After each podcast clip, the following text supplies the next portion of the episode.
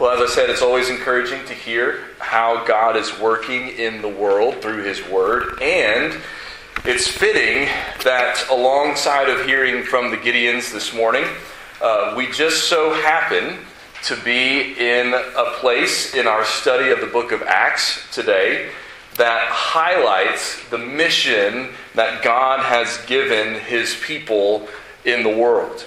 Uh, it starts, this passage does, with an unanswered question from the disciples. We're going to be looking at uh, the book of Acts, chapter 1, verses 6 through 8 this morning. And we know what's, what's going on here is that Jesus has already uh, died on the cross, he's risen from the dead, and he is about to, to ascend into heaven.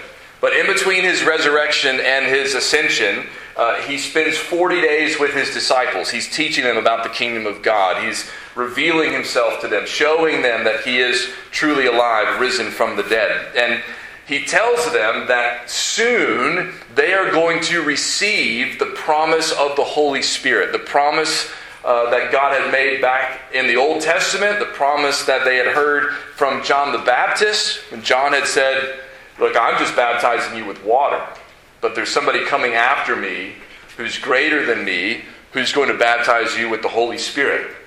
And Jesus told them, You need to stay in Jerusalem until you receive that promise. That promise is coming very soon. And when they hear that, it apparently raises a question in their minds that they ask Jesus. So let me read for us verses 6 through 8. It says So when they had come together, they asked him, Lord, will you at this time restore the kingdom to Israel? He said to them, it is not for you to know times or seasons that the Father has fixed by his own authority. But you will receive power when the Holy Spirit has come upon you, and you will be my witnesses in Jerusalem and in all Judea and Samaria and to the end of the earth. Now, on the one hand, it's not terribly surprising that the disciples ask this question.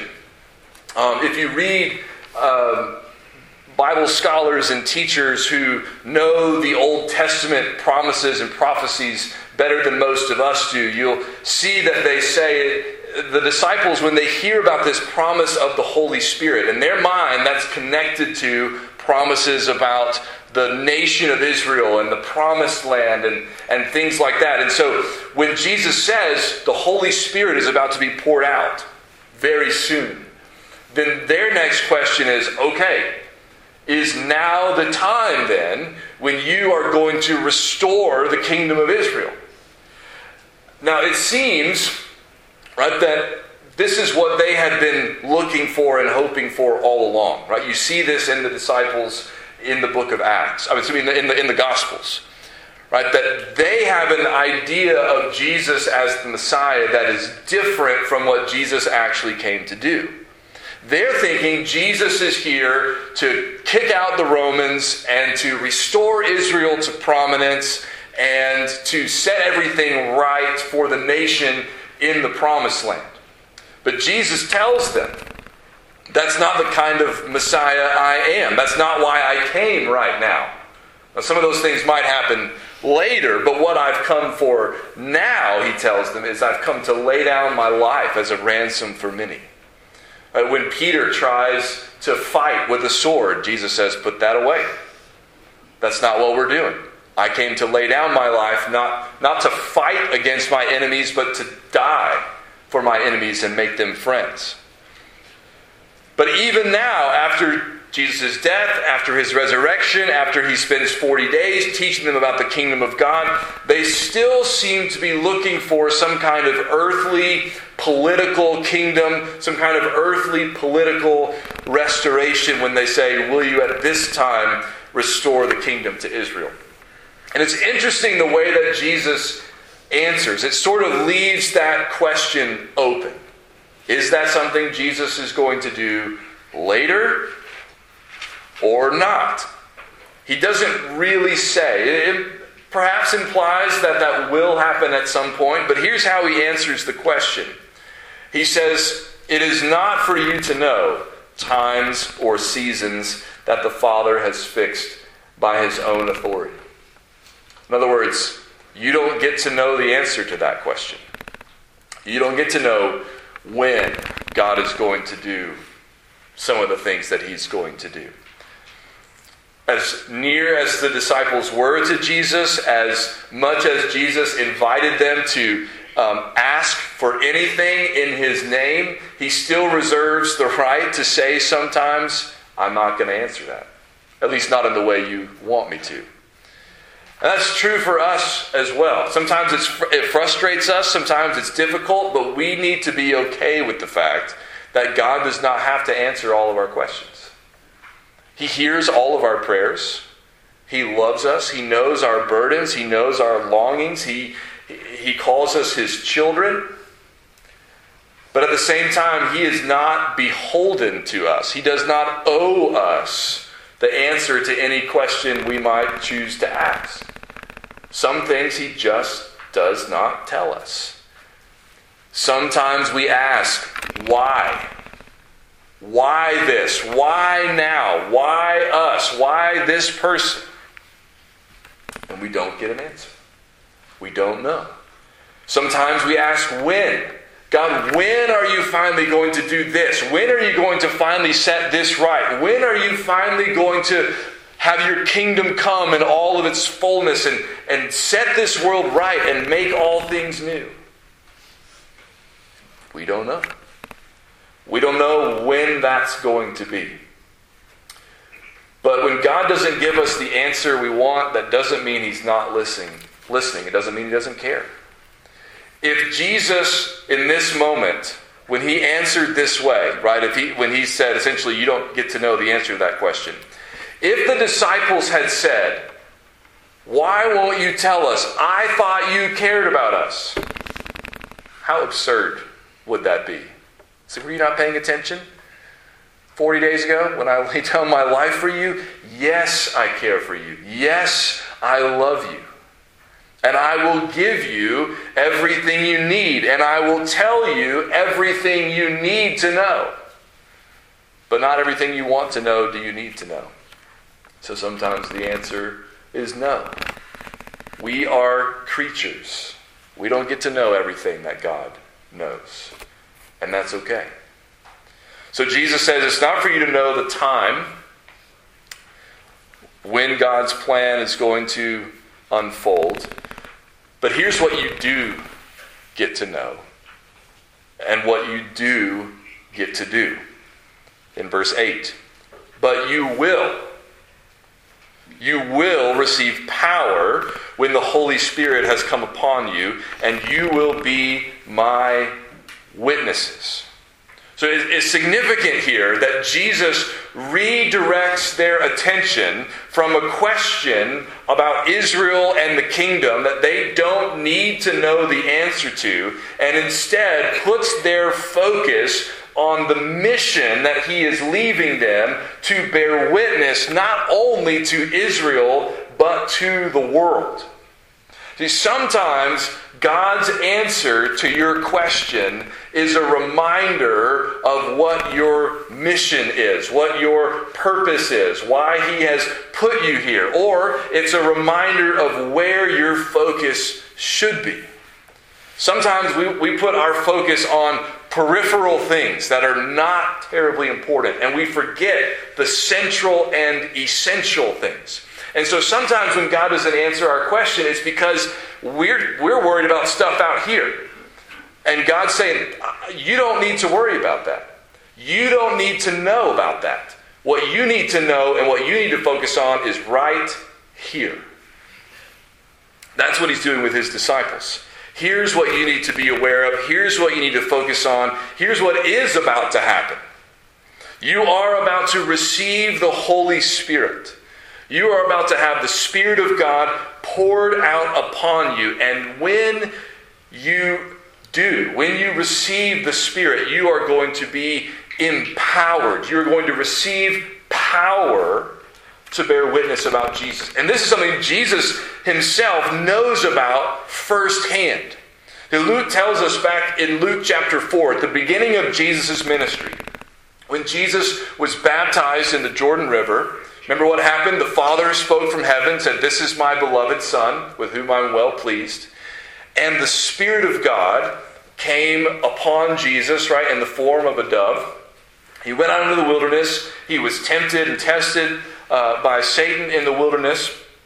And then it says, Jesus returned in the power of the Spirit to Galilee. And a report about him went out through all the surrounding country. And he taught in their synagogues, being glorified by all. And he came to Nazareth, where he had been brought up. And as was his custom, he went to the synagogue on the Sabbath day, and he stood up to read. And the scroll of the prophet Isaiah was given to him. He unrolled the scroll and found the place where it was written The Spirit of the Lord is upon me, because he has anointed me to proclaim good news to the poor. He has sent me to proclaim liberty to the captives and recovering of sight to the blind, to set at liberty those who are oppressed. The Spirit came upon Jesus to empower him, to anoint him for the preaching of the gospel to the people, to the poor, to the needy. And Jesus is telling his disciples, What happened to me is about to happen to you. The Spirit of God is about to be poured out on you like He came upon me. And when He comes upon you, He's going to empower you too to go into the world and to preach the gospel just as I have been doing. Remember, uh, Luke hints to us in the beginning of the book of Acts that what is about to happen in the rest of this book is that Jesus is going to continue his work through his disciples. He's leaving, but his work is not done. He has chosen his disciples, the apostles, to be his witnesses, to be his representatives, to be his authorized spokesman. And he is going to pour out the Spirit of God upon them to empower them to go into the world and bear witness to Jesus. Now, because the Holy Spirit is often connected in the Bible with power, with giving people power, Sometimes we think about the Spirit as a power rather than a person. But the Holy Spirit is not like electricity you get zapped with or something. He's not a power, He's a person. Just like God the Father is a person. He's not a human person, right? But He's a divine person. He is just as much a person as the Son, just as much a person as the Father, and God has sent Him to dwell inside of each one of us. The Bible is really clear. If you're a Christian, if you belong to Jesus, the Holy Spirit dwells in you. That was new for the apostles starting at Pentecost in Acts chapter 2, but now it's true for everybody who belongs to Jesus. You have the Spirit of God dwelling in you. Now, what did the Spirit of God come to enable the disciples to do? Well, he says that the word he uses there in verse 8 is witnesses, to be my witnesses. Now, that's a word we're pretty familiar with, but we might not be as familiar with the way it's being used here because we often use the word witness in the church to talk about us telling other people the gospel. We're witnessing to people, and that no doubt comes from passages like this one. And that's a fair and good use of the word. But it's different from what it means here because when you and I tell people about Jesus, as we should, right? And that's good and important. When we do it, there's something a little bit different about the way we do it than the way that the apostles did it. Because the apostles were not just telling them about the Jesus that they've heard through the scriptures, that they worship in the church. They're telling people about the Jesus that they saw with their own eyes, who they touched after his resurrection. They are eyewitnesses, giving first hand accounts of what they saw. This is what sets the apostles apart from the rest of the church, even in the early days of the church. Not everyone who worshiped Jesus in the early days of the church got to see Jesus for themselves. But the apostles did. And so when they go out into the world, they're not going out as gurus telling people, here's what we think is the best way to live. They're going out as witnesses saying, let me tell you what I saw. Let me tell you who I walked with. Let me tell you what he did and what he suffered and how God raised him from the dead. Let me tell you how I know that Jesus is the Messiah, the Savior promised in the Old Testament scriptures. I know because I walked with him, I talked with him, I saw him, I touched him, I saw him die, I saw him alive, I saw the empty tomb. I know what I'm talking about, right? I, I, I'm not some second or third or fourth hand storyteller. I'm telling you what I saw for myself. That's what Jesus is sending the disciples out to do, to be his witnesses. And he tells them where they're going to be his witnesses Jerusalem, Judea, Samaria, and to the end of the earth. This lays out what the rest of the book of Acts is going to be about. They're going to bear witness about Jesus in Jerusalem and Judea. And then in Acts chapter 8, they're going to be bearing witness in Samaria. And then with um, Paul's conversion, right? Where does God send Paul? All over the Roman Empire to the Gentiles. He ends up in Rome by the end of the book, taking the gospel to the ends of the earth. But when we think about what Jesus is telling them that they're going to do here, when he says, You're going to be my witnesses in Jerusalem, we might think, okay, well, that sounds like the easy part. Being bearing witness in, in Jerusalem, like that's that, that's their people. That's kind of they're already there. Like it's you know ends of the earth. That sounds tough. Jerusalem, that doesn't sound so bad, until you start to think about what we know about Jerusalem and what's been going on in Jerusalem. It's not been two months since in Jerusalem Jesus himself was put to death.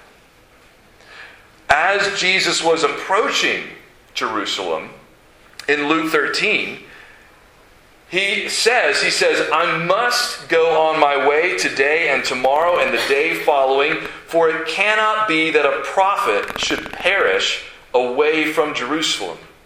O Jerusalem, Jerusalem, the city that kills the prophets and stones those who are sent to it. Jerusalem had a habit of killing people who told them the truth from God. That's what a prophet is, right? And ultimately, right, they killed Jesus, who is a prophet, but more than a prophet, the Son of God Himself.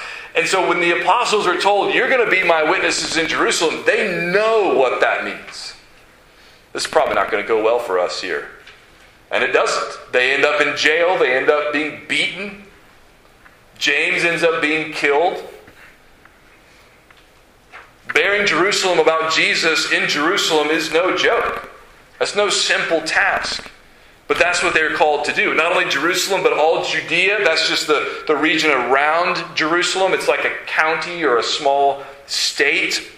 And then Samaria. That's where things really start to change, right? Because the Samaritans and the Jews didn't get along, didn't like each other, didn't like to intermingle. But what had Jesus showed his disciples in his own ministry? He went to Samaria on purpose. He met a woman at a well and offered her living water, offered her eternal life, told her he was the Messiah.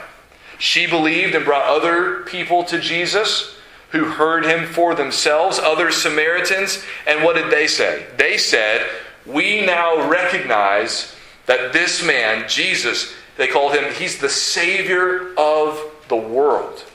Not just the Savior of the Jews, he's the Savior of the world. He's come for us too. And so, just as Jesus was willing to go among the Samaritans that most of his own people despised and looked down upon, so also he sends his disciples, he sends his church into Samaria to bear witness about him. And then beyond Samaria, he says, to the ends of the earth, meaning there was no boundary, no line, no place where they could stop and say, We're not going to tell them about Jesus.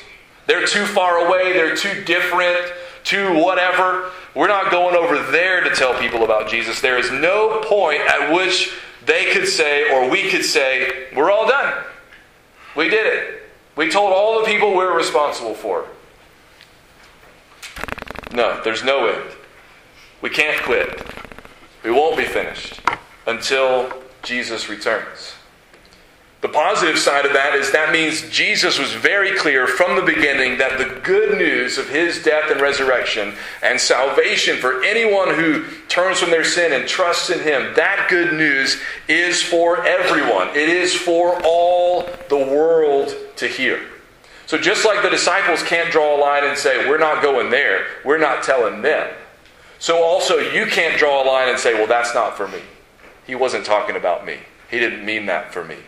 I'm, I'm too bad, I'm too this, I'm too whatever. No.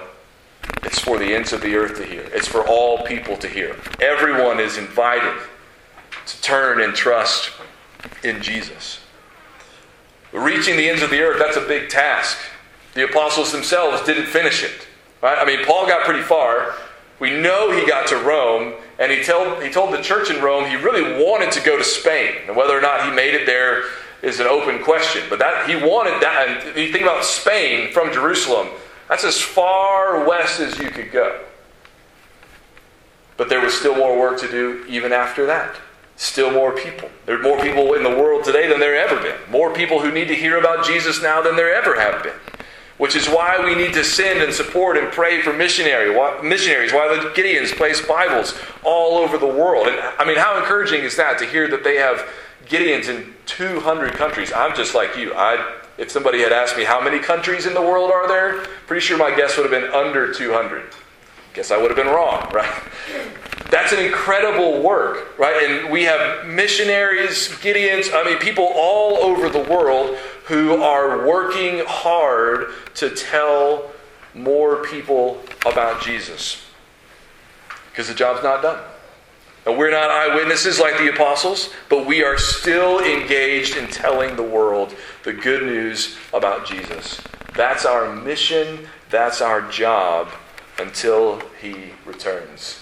May he help us to be faithful.